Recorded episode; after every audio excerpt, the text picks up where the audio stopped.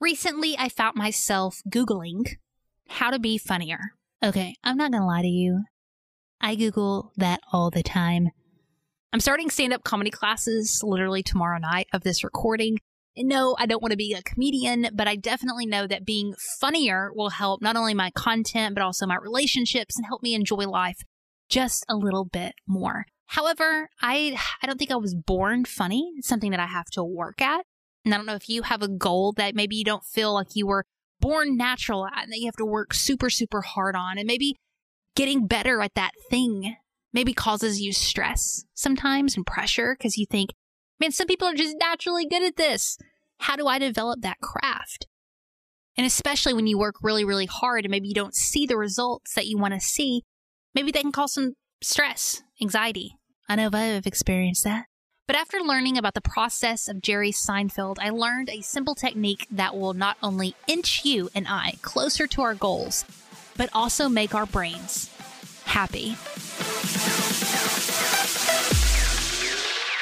Welcome to another episode of Happy Brain. My name is Heather Parady, and thank you for joining us as we explore the fun side to mental health by digging into the simple hacks and fun tips to make your mental health journey more enjoyable and your brain a little happier.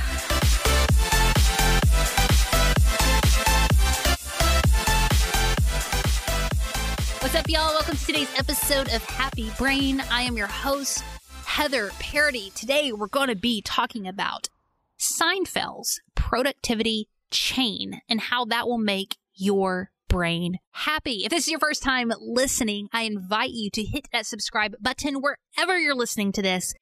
If you are into random, funny, interesting, outside of the box ways of keeping that brain of yours happy. If you've been listening for a while, if you've enjoyed this, I invite you to also leave us an honest review on iTunes or your Apple podcasting app. Here's a confession. I'm not going to lie to you. I'm not going to play with you. I never really liked Seinfeld until I got older. And I don't know what that means. I don't think I understood Seinfeld as a younger person.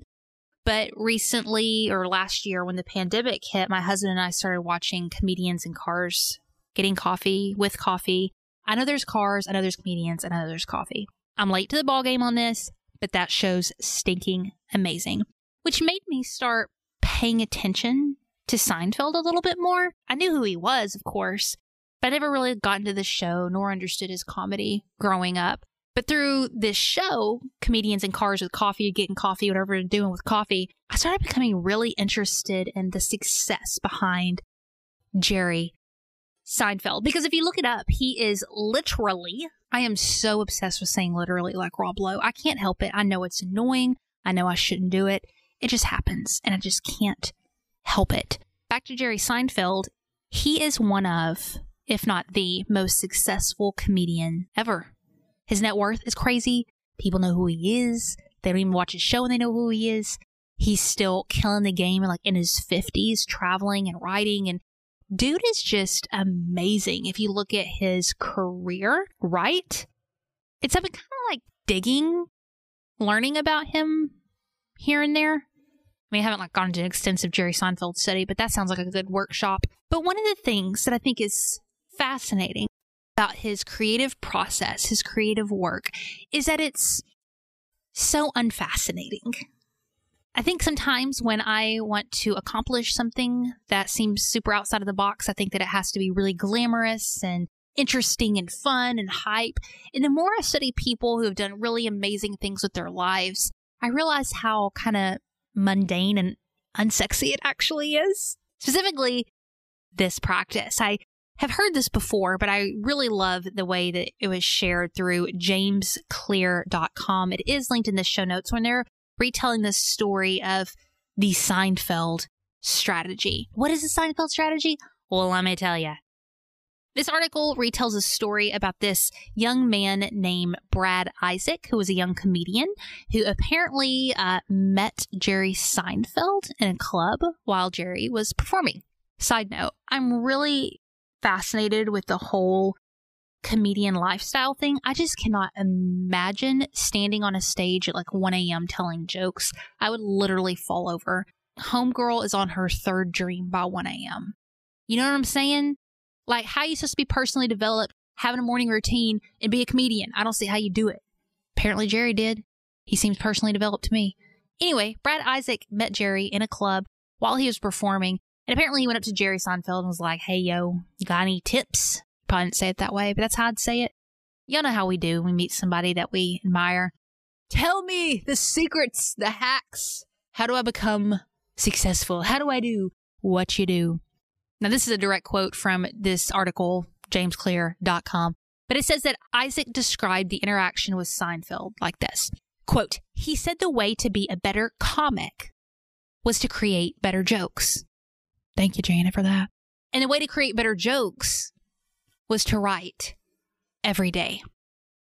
He told me to get a big wall calendar that has a whole year on one page and hang it on a prominent wall.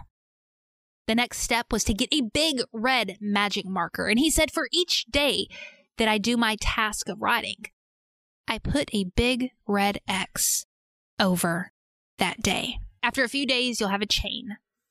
Just keep at it, and that chain will grow longer every day, and you'll like seeing that chain, especially when you get a few weeks under your belt. Your only job is to not break the chain. End quote.